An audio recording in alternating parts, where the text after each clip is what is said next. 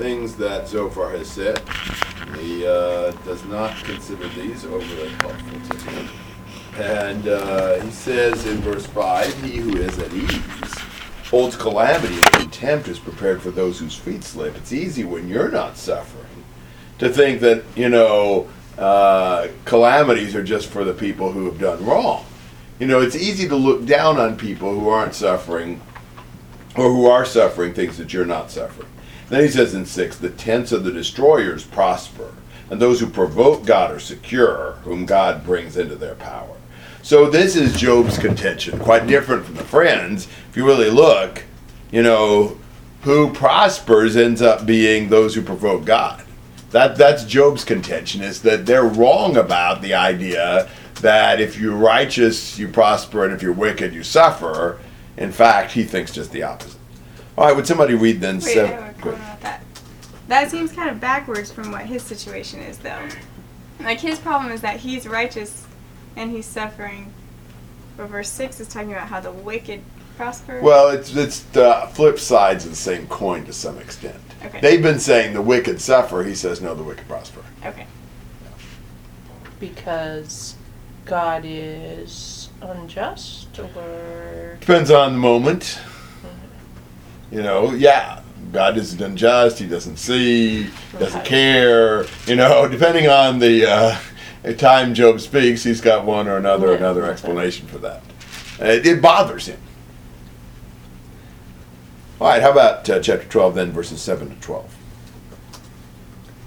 But now ask the beasts, and let them teach you, and the birds of the heaven, and let them tell you. Or speak to the earth, and let it teach you, and let the fish of the sea declare to you. Who among all these does not know that the hand of the Lord has done this, in whose hand is the life of every living thing, and the breath of all mankind? Does not the ear test words as the palate tests its food? Wisdom is with aged men, with long life is understanding. Well, I think that he is referring to what Zophar and the friends have been telling him. And basically, he says everybody knows this. Uh, you know, they have not told him anything new. Or possibly he would be referring to what he says in verse 6. And he's saying everybody knows this. Um, so that that I think it's debatable what he's talking about, but I, I, I tend to think he may be saying what you guys have said is no new material. You know, everybody knows what you're saying. But he, then he says, "Does not the ear test words as the palate tastes its food?" Now the idea is, do you swallow everything you put in your mouth? Why not? Doesn't taste good? Yeah. So, do you ever spit anything out? Like, ooh, yuck, this is spoiled. This tastes terrible. You know, I can't eat this. Well, just the same way your palate tests food and decides that some of it is not fit to eat, so your ear tests words and decides that some of them aren't fit to listen to. Guess whose words he might think fit in that category? You know, I think uh, I think by now we've got an idea of who he has in mind. And so he's saying, you know, I've got a discriminating ear, just like everybody has a discriminating palate. Um, and and these guys are not so wise as they think. They really don't have anything worthwhile to say. What they're saying is just common knowledge, and what they're saying is not necessarily accurate. All right, comments or questions through verse 12. I wondered if he was uh, mocking them when he was saying, ask the beasts and the birds, kind of the way they had presented where they had gotten their information. Yeah, yeah. He suggests it might come from a more humble source. yeah. Yeah. I still don't get how verse six fits in. Explain that one again. That just doesn't make any sense. Well, I think this is Job telling what he sees. Who prospers? The tent of the destroyers. And those who provoke God are secure, whom God brings into their power. The truth is, the guy who prospers is the guy who provokes God, and he's the guy that God raises up. You know, they keep saying, if you're righteous, you prosper. If you're wicked, you fall. No. If you're wicked, you prosper. God raises them up. That's what Job is saying really happens. But then you said the next section, I think he's going back now to what they were saying. That's my guess. but he's so he's contradicting himself. Yes. he does that all the time, actually. It's just me. I don't understand your question. yeah, he does. I mean, all right. Job is saying what you guys are saying. Everybody knows. Everybody says the same thing. We all know that, But then but it doesn't really work. But it's not really true. Doesn't really happen. Okay. We all know it's true. We all know it. You know, but it and he he does. He goes back and forth on that all the time. You know, on the one hand, he says God blesses the righteous and punishes the wicked, but he doesn't. Not really. Not when you look at it. So he's all over the board. We are too. A lot of times. Have you ever heard how illogical sometimes we can be? You know, especially when we're suffering and when we're upset. All right, so um, then he uh, he you know contrasts what he says in verse twelve with thirteen and following. Twelve, I think, is more again kind of their view. Wisdom is, with aged men. With long life is understanding, and he's going to come back in verse thirteen and says, "With him are wisdom and might. To him belong counsel and understanding." If you want to know who's wise, it's not the old man, it's God. He's the true source of wisdom. And so now he begins to talk about the greatness of God. The friends have been talking about how great and powerful and wise and all God is. Well, now it's Job's turn. He can he can you know outdo their speeches on the greatness of God. So uh, fourteen to uh, twenty-five. Behold, he tears down and it cannot be rebuilt. He imprisons a man and there is no release. Behold, he restrains the waters and they dry up, and he sends them out and they inundate the earth. With him are strength and sound wisdom. the misled and the misleader belong to him.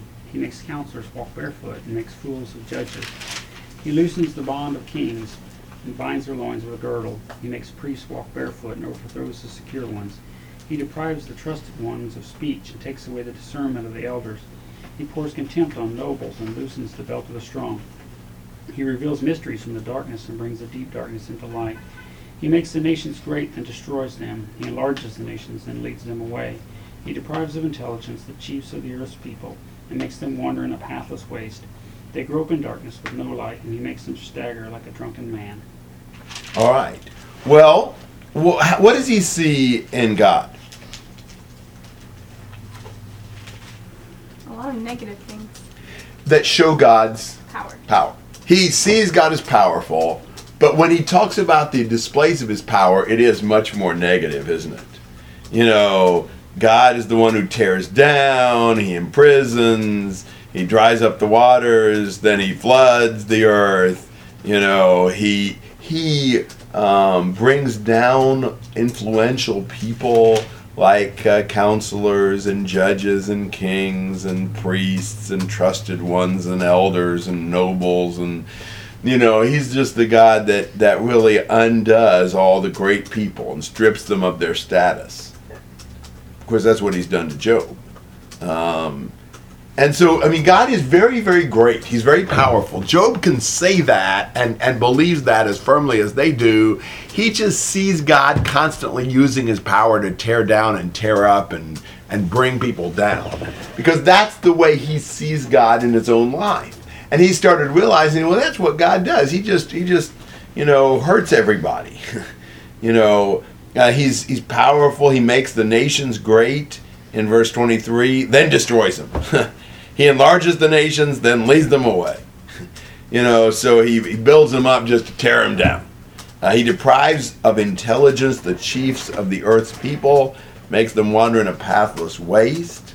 Uh, interesting to think about God depriving the uh, intelligent of intelligence, the chiefs of the people. Maybe he has three friends in front of him that are uh, exhibits A, B, and C on that uh, from his perspective. So God just brings everybody down. You know, he's much more powerful than man, and uh, he uses his power destructively. That's the way Job sees God. Comments, questions? In verse 19, he has, he makes priests walk barefoot and overthrows the secure ones. Didn't priests do their job barefoot? They did. But this is more of a when they weren't working, they don't have shoes. I would guess so. This I may have mean- been before the, there were like official priests. Ah, that's true. That's true too. Yeah, I don't know what the rules may have been back in Job's day. Okay. Good point. Because I mean, there's the parallel in verse 17. He makes counselors walk barefoot. Um, Because that's a negative thing. Or the word may not actually mean barefoot, so. According to. Ah. no. Our margin says stripped. sometimes rulers are driven to their wits' end. That's the that's the note that I have on, on that, those verses. Really? Mhm. Well, Barefoot, i.e., sometimes rulers are driven to their wits' end. What is that? wow, that's weird.